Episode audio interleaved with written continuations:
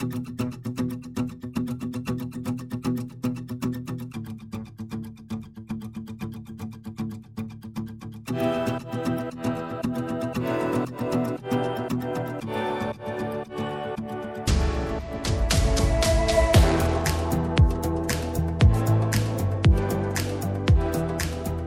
dobry. Witam Państwa w wideo podcaście Kultury Liberalnej na temat tego, po co właściwie obywatelom jest praworządność.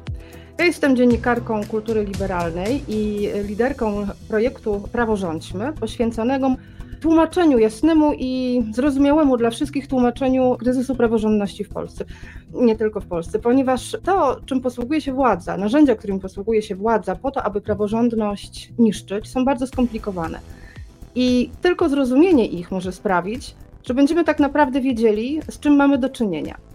A dzisiaj moim gościem jest profesor Adam Bodnar, niekwestionowany najlepszy specjalista prawdopodobnie w Polsce od tego, po co obywatelom jest praworządność. Były rzecznik praw obywatelskich, specjalista od praw człowieka.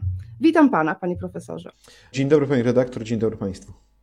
Panie profesorze, po co nam praworządność, po co nam wolność, można tak powiedzieć? Jak śpiewał to kiedyś Kazik Staszewski w znanej piosence Po co nam wolność, skoro mamy Eurowizję, autobusy, skoro mamy internet, po co nam praworządność i wolność?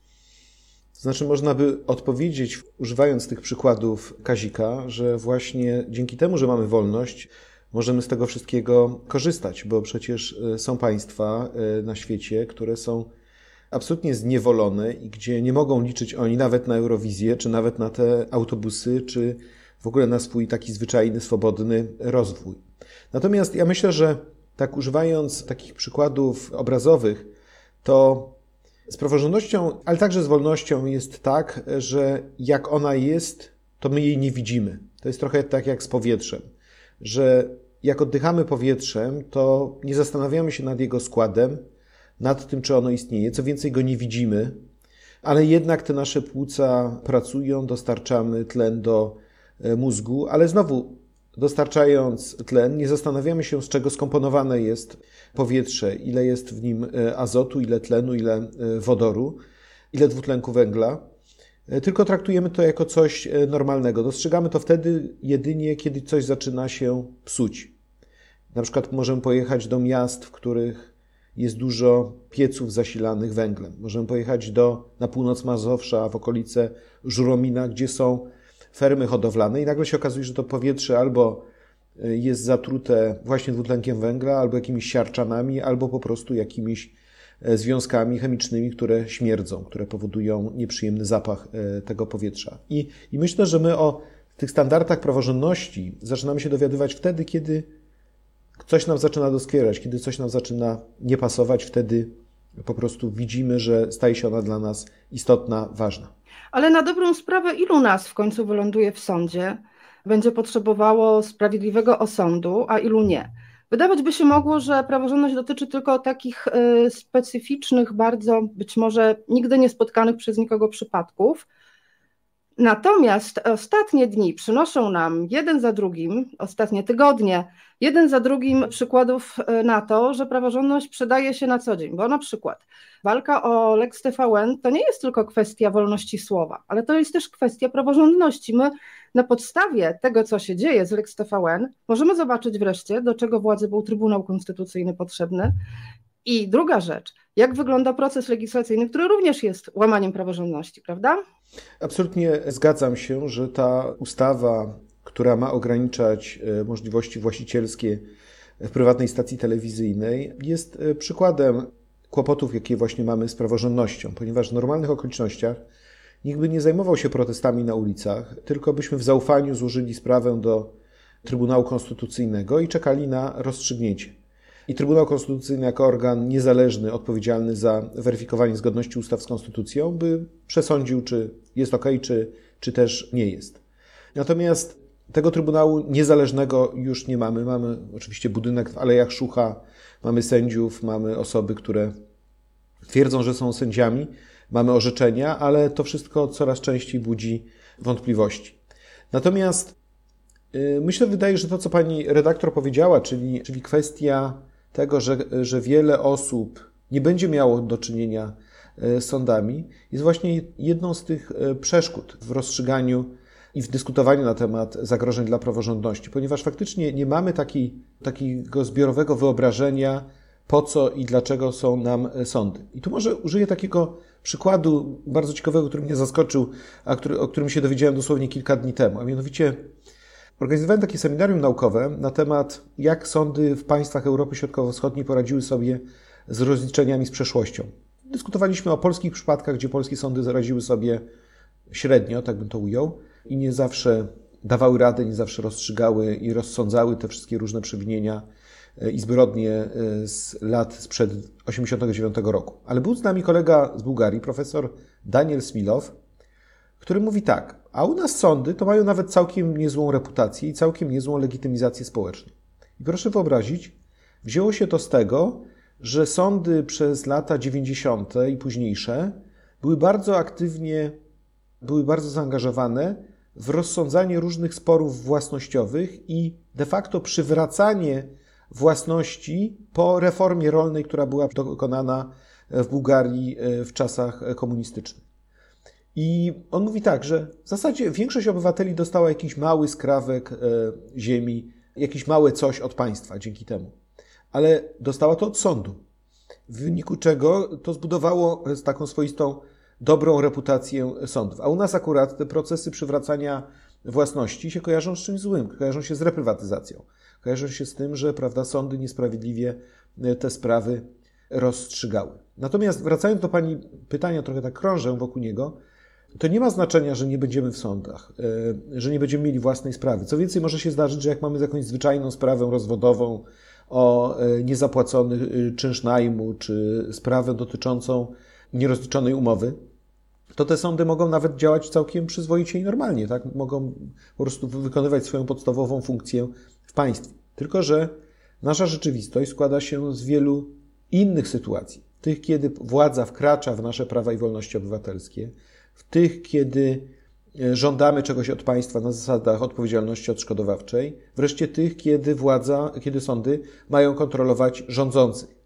No i wtedy niestety pojawia się takie niebezpieczeństwo, że jeżeli sądy będą podporządkowane, to wtedy nie możemy liczyć na normalne funkcjonowanie e, władzy. Będą się pojawiały przypadki instrumentalizowania prawa, nadużywania ich do celów politycznych, presji na sądy i poczucia nieodpowiedzialności rządzących, a w efekcie to wszystko będzie prowadziło do korupcji, nepotyzmu oraz po prostu niszczenia normalnej, zwyczajnej tkanki społecznej. Może to też prowadzić do zwyczajnego wycofania się, podporządkowania się efektowi mrożącemu i tego, że sędziowie po prostu nie będą walczyć o to, żeby dojść do tego, co się mogło w toku tej sprawy stać. Zresztą chciałabym powiedzieć, że to, co Pan powiedział o Bułgarii jest bardzo zastanawiające, ponieważ tam element wymiaru sprawiedliwości jest jednym z elementów kryzysu praworządności, więc to źle trochę wróży naszemu podejściu do sądów, skoro się tam obywatele tym nie przejmują, a identyfikują sądy z czymś innym. Natomiast jeśli chodzi o Polskę, wracając do Polski, myślę, że u nas problem leży nie tylko w sądach, ale w całkowicie podporządkowanej e, Ministerstwu Sprawiedliwości, ministrowi sprawiedliwości, prokuraturze. To jest kolejny kazus, który dostarczyły nam ostatnie tygodnie, mianowicie wypadek premier Beaty Szydło i zeznania jednego z ochroniarzy, który twierdzi, że składali fałszywe zeznania po tym wypadku i że prokuratura te zeznania jakby no, przyjmowała, tak? To, to jest chyba taki dość mocny, taki dość mocny przykład na temat tego, jak można podporządkować sobie państwo i jakie to ma przełożenie na szarego obywatela, tym razem kierowcy, który brał udział w tej kolizji. Ja pamiętam, że jak toczyła się cała debata w Polsce na temat reformy sądownictwa, to nawet kiedyś puściłem takiego tweeta, który się cieszył dużą popularnością, który brzmiał mniej więcej w ten sposób: Każdy z nas może być kierowcą Seicento i pomyślmy o tym, jak będziemy dyskutowali o reformie sądownictwa. Tak? I nawet się nie spodziewałem, że to będzie aż tak trafny e, tweet, ponieważ faktycznie pan Sebastian Kościelnik e, stał się takim trochę bohaterem zbiorowej wyobraźni, tak? że mamy tego młodego kierowcę, który nagle znajduje się w zderzeniu z całym aparatem władzy i to dosłownie z całym aparatem, bo to przecież i pani premier, i służby specjalne, i prokuratura, i policja, i presja na niego, presja także medialna i presja na świadków wydarzenia i jak teraz się okazuje także fałszywe zeznania funkcjonariuszy. I tutaj e, wydaje mi się, że ta właśnie sprawa, jak w soczewce, pokazuje nie tylko kryzys praworządności, ale w ogóle kryzys związany z tym, jak e, zaczęło funkcjonować państwo, że coraz więcej opiera się na kłamstwie, na tworzeniu alternatywnych historii, byleby tylko życie w prawdzie nie spowodowało kłopotu dla e, polityków. Czyli tutaj te kwestie wizerunkowe, kwestie polityczne stają się naczelnymi E, w stosunku do życia indywidualnego człowieka, w stosunku do po prostu faktów i okoliczności e, konkretnej sprawy. I dopiero po latach wychodzi, e, na czym te wszystkie nadużycia polegają. I teraz wyobraźmy sobie, bo oczywiście możemy znowu tak statystycznie zakładać, że pewnie to może się nie zdarzyć, że ktokolwiek z nas będzie właśnie ofiarą wypadku z udziałem polityka. E, albo że ktokolwiek z nas będzie miał podobną sytuację, co pan Sebastian Kościelnik. No ale wyobraźmy sobie na przykład, że, że mamy sąsiada, który jest jakimś niespecjalnie przyjemnym typem i składamy na niego skargę do spółdzielni albo na przykład do sądu, albo do policji. A później się okazuje, że ten, ten sąsiad jest politykiem albo kimś zaprzyjaźnionym z politykiem i nagle się okazuje, że z powodu naszego zawiadomienia mamy e, całe mnóstwo problemów. Albo wyobraźmy sobie inną sytuację, że polityk oddaje samochód do warsztatu, następnie właściciel warsztatu wystawia fakturę, polityk twierdzi, że został oszukany albo w ogóle nie chce zapłacić.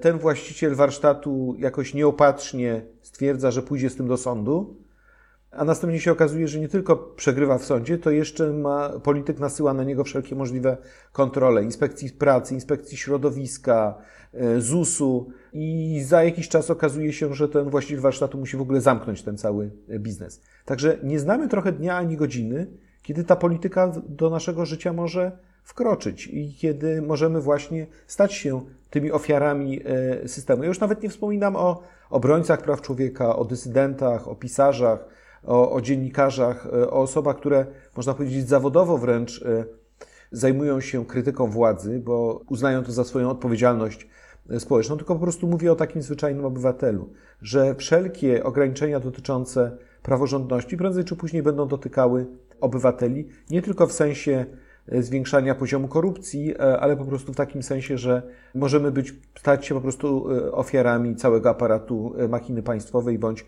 osób powiązanych z machiną państwową. To już właściwie już się dzieje, bo czytamy o kolejnych przypadkach naruszeń praw obywatelskich przez policję.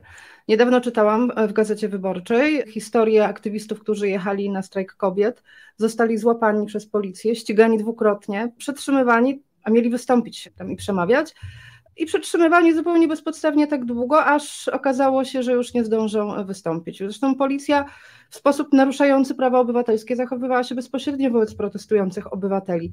Powodów do protestów mamy coraz więcej. To jest takie kolejne przełożenie podporządkowania całkowicie aparatu państwowego, y, znaczy aparatu przymusu tak, państwu, które nie ma granic, którego nic nie ogranicza, prawda? Tak, ten przykład jest bardzo ciekawy, ale tutaj jeszcze mamy, moim zdaniem, w tych sytuacjach nadzieję w postaci sądów. To znaczy, akurat te wszystkie zatrzymania dokonywane przez policję, zarówno właśnie czyli ci aktywiści jadący z Poznania, którzy zostali właśnie przetrzymani przed e, strajkiem kobiet, jak również no, była taka historia kiedyś e, z 11 listopada 2007 roku, kiedy obywatele RP zostali wywiezieni na komendę na Wilczej i w związku z tym nie mogli brać udziału w kontrdemonstracji albo te wszystkie zatrzymania po mm, demonstracjach po i w trakcie strajku kobiet. Za każdym razem ludzie pokrzywdzeni w ten sposób skarżyli się do sądu, składali zażalenia na sposób działania policji, na to, czy te zatrzymania były e, legalne, czy były zasadne. I e, jeżeli mnie pamięć nie myli, w 97% przypadków sądy przyznawały rację. No i świetnie, i można pogratulować sądom tej siły determinacji, zrozumienia znaczenia praw i wolności obywatelskich. Ale ktoś mógłby zadać pytanie, no dobrze, ale jak długo? A może się nagle okazać, że za chwilę wajcha zostanie przechylona w taki sposób, że sądy będą się zbały wydawać takie orzeczenia. Albo zaraz się pojawią jakieś pojedyncze sprawy dyscyplinarne przeciwko właśnie sędziom, którzy takie orzeczenia wydawali. I nagle okaże się, że z tych 97% to zjedziemy do statystyk rzędu 15-20, a może w ogóle e, sądy zaczną gdzieś przymykać oko na działania policji. To jest jakby jeden kłopot. Ale drugi kłopot jest jeszcze też taki niedostrzegalny na gołe oko. A mianowicie kryzys praworządności nie polega tylko na tym, że sądy boją się wydawać wyroki, bądź te wyroki wydają w taki sposób nieoczekiwany. Ale to może też polegać na tym, że cały system prawny jest rozwibrowany, że nie jest stabilny, że nawet jak sprawę wygramy, to nie mamy gwarancji, że ta sprawa zostanie, że ta sprawa zostanie po prostu wykonana, że e, wyroki zostaną wyegzekwowane. I proszę zauważyć, jakie mamy, mamy takie trzy tendencje w tym zakresie. Po pierwsze, taka, że prokurator generalny coraz częściej stosuje skargę nadzwyczajną jako instrument właśnie podważania wyroków. Skarga nadzwyczajna jest kierowana do Izby Kontroli Nadzwyczajnej i Spraw Publicznych. Ta izba została w całości obsadzona przez NeoKRS i skarga nadzwyczajna jest takim środkiem zaskarżenia, który pozwala na w zasadzie podważenie każdego prawomocnego wyroku. Ta instytucja została stworzona po to, aby mieć taki swoisty wentyl bezpieczeństwa w systemie prawnym, że, że mogą, czasami się zdarzają takie sytuacje, że już nie ma żadnego innego wyjścia, jak to, żeby gdzieś poszukać ochrony jeszcze przed Sądem Najwyższym. Ja, przynajmniej ja tak skorzystałem z tej skargi nadzwyczajnej jako rzecznik. Natomiast prokurator generalny niestety zaczął stosować taką instytucję do spraw typowych, takich, których po prostu wyrok mu się nie podobał. Jak na przykład y, sprawy dotyczące podziału majątku pomiędzy sędzią Żurkiem, a jego żoną, jego dawną żoną.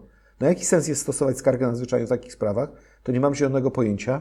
Myślę, że po prostu chodzi tylko i wyłącznie o kontekst polityczny tego, kim e, jest Waldemar Żurek i tego, jak słynie e, z krytyki reform ministra e, Ziobro.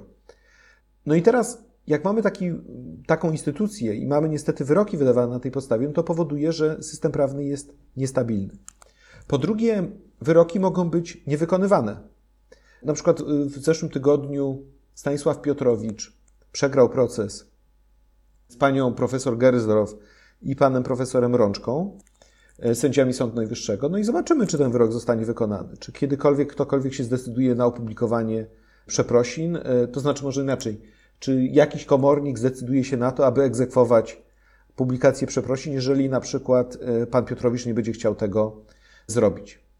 I wreszcie trzecia rzecz to jest już nowa taka, nowe zjawisko, a mianowicie niektóre sprawy kończą się wyrokami Europejskiego Trybunału Praw Człowieka, natomiast okazuje się, że minister sprawiedliwości zaczyna te wyroki kwestionować przed Trybunałem Konstytucyjnym. Czyli Trybunał Konstytucyjny zaczyna wyrastać jako na instytucję, która także podważa obowiązujące wyroki. I wreszcie już no, rzecz, która jest, można powiedzieć, poza tymi kategoriami, to jest taka, że nawet wyroki Trybunału Sprawiedliwości Unii Europejskiej, gdzie już są zasądzane potężne kary finansowe, sięgające kilkuset milionów złotych łącznie, bo to za każdy dzień się liczy, także te wyroki są e, niewykonywane. I to wszystko powoduje takie poczucie ciągłej niestabilności, niepewności, e, braku rzeczywistej, jasnej wizji, jak te nasze stosunki prawne będą e, kształtowane, i to dotyczy zwłaszcza relacji między obywatelem a władzą.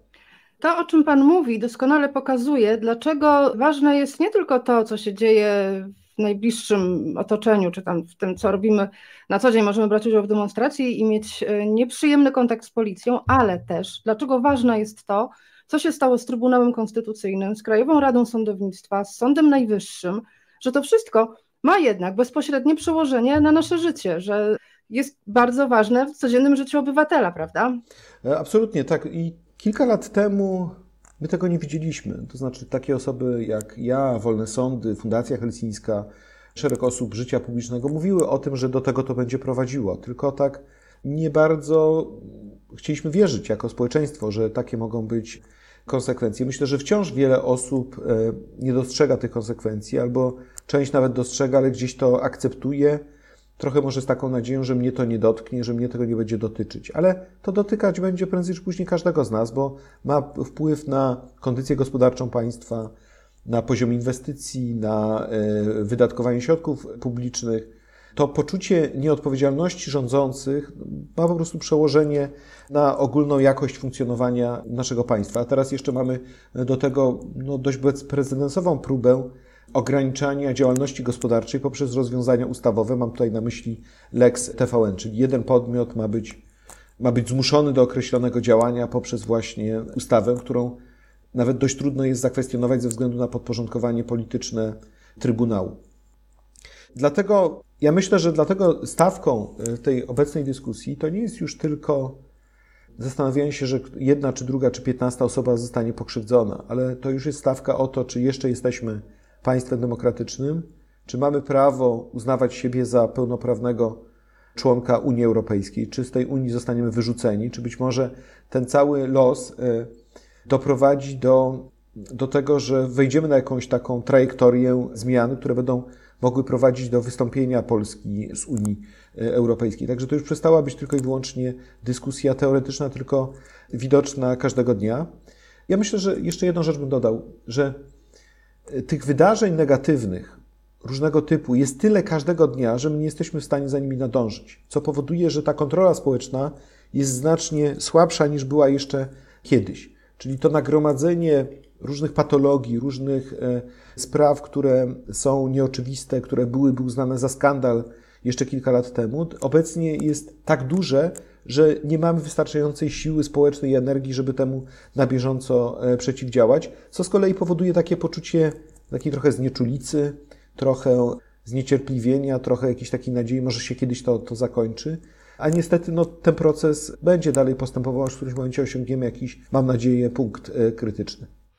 To, to nas dotyka faktycznie coraz bardziej, kiedy groźbą staje się i stawką nasza obecność w Unii Europejskiej to już nie można powiedzieć, że wolność nam nie jest potrzebna. Wolność nam jest potrzebna. Jednocześnie faktycznie jest coś takiego, o czym Pan mówi, jak ta bezsilność i bezradność, ujmowana anegdotycznie, nie mam pańskiego płaszcza i co Pan mi zrobi, tak? Nie wykonam y, orzeczenia sądu, nie wykonam wyroku y, Trybunału Sprawiedliwości Unii Europejskiej, tylko go zaskarżę i na to chyba już sposobu nie ma.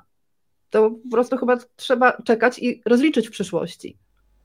Myślę, że sposób, znaczy jest oczywiście sposób e, polegający na tym, że poprzez e, bieżące działania i reakcję społeczną, zaangażowanie społeczeństwa obywatelskiego, korzystanie z tych wszystkich wolności politycznych, które wciąż jeszcze mamy, możemy ten proces zmian powstrzymywać, opóźniać. Możemy wzmacniać uczucia solidarności, wzmacniać uczucia zaangażowania obywateli. E, właśnie dzięki takim działaniom sędzia Juszczyszyn został przywrócony do orzekania. I faktycznie wrócił do orzekania, e, ponieważ okazało się, że się skończyła kadencja sędziego Nawackiego, prezesa jego sądu. E, kto inny teraz pełni funkcję zastępcy prezesa sądu, a w międzyczasie sędzia Juszczyszyn wygrał ileś procesów, zgodnie z którymi nakazano powrót do orzekania, ale myślę, że bardzo ważne było dla niego to, że on miał poczucie wsparcia od obywateli, że stał się naszym bohaterem, który przez te 680 dni walczył o to, żeby wrócić do orzekania. Także okazuje się, że można, że, że to jest możliwe. Teraz oczywiście zobaczymy jeszcze, jak się ta cała sytuacja będzie rozwijała, bo nie wątpię, że władza zaraz będzie szukała innego sposobu na to, żeby sędziego Juszczyszyna upokorzyć, a poza tym inni sędziowie są upokarzani. Ale ja myślę, że w tym wszystkim właśnie to, to takie podejście na zasadzie nieodpuszczania, reagowania, kontrolowania rządzących, to jest wciąż coś, co możemy zrobić i raczej e, musimy się zastanowić, czy robimy wszystko, co do nas należy, czy na bieżąco na wszystko e, reagujemy. E, a druga rzecz to jest oczywiście proces polityczny, to znaczy zakładam, że proces polityczny wiążący się z wyborami, które raz na te kilka lat muszą się odbywać, może doprowadzić jednak do jakichś zmian i może doprowadzić do tego, że ten trend podporządkowywania państwa się odwróci, co oczywiście będzie miało także skutek dla E, sądownictwa i dla poczucia praworządności nas wszystkich. Tu zataczamy pętlę, wracając do TVN-u, bo to, aby zaangażować społeczeństwo, by nie odpuszczało, by stało na straży, widziało, rozliczało, do tego potrzebna jest jednak wolność słowa. W momencie, kiedy będzie coraz mniej miejsc, w których e, niecenzurowane, zgodnie z wolnością słowa, treści będzie można znaleźć, gorzej będzie się z tego właściwie takiego obywatelskiego obowiązku wywiązywać. Łatwiej też będzie e, tłumaczyć te wszystkie mechanizmy, te wszystkie narzędzia, które władza stosuje do e, łamania praworządności za pomocą propagandy, bo właściwie, kiedy mamy takie trudne narzędzia, to komuś musimy zaufać, kto nam wytłumaczy o co chodzi. Jeżeli im więcej obywateli będzie ufać mediom podporządkowanym władzy, tym gorsza nadzieja na to, że będą pilnowali jej i będą wiedzieli w ogóle o co chodzi.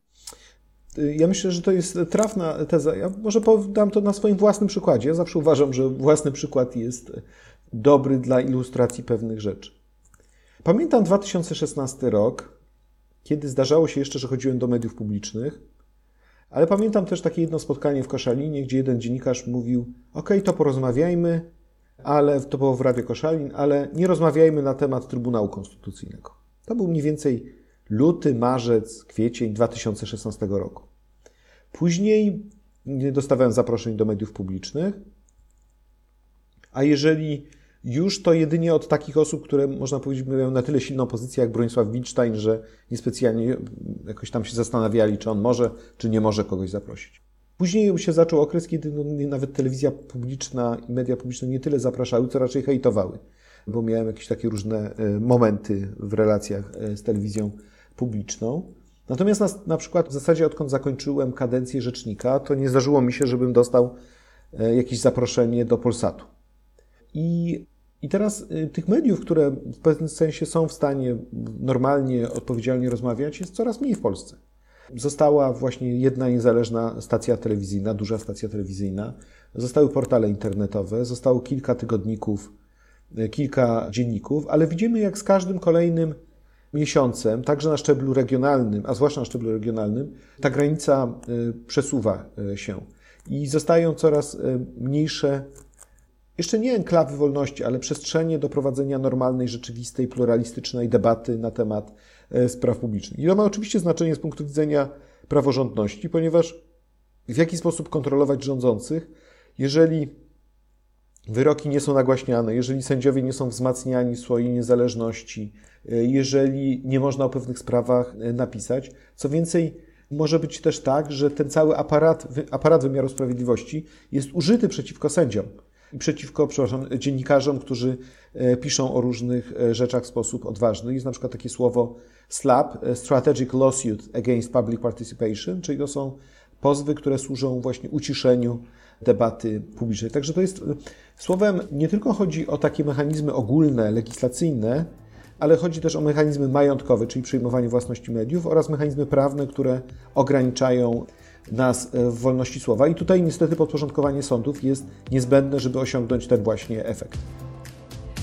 Rolą tych mediów, których jak Pan mówi jest już e, coraz mniej, jest też to, aby jak najjaśniej tłumaczyć, co się dzieje, tak aby to każdy rozumiał i dziękujemy Panu bardzo, że Pan również to robi w tych mediach.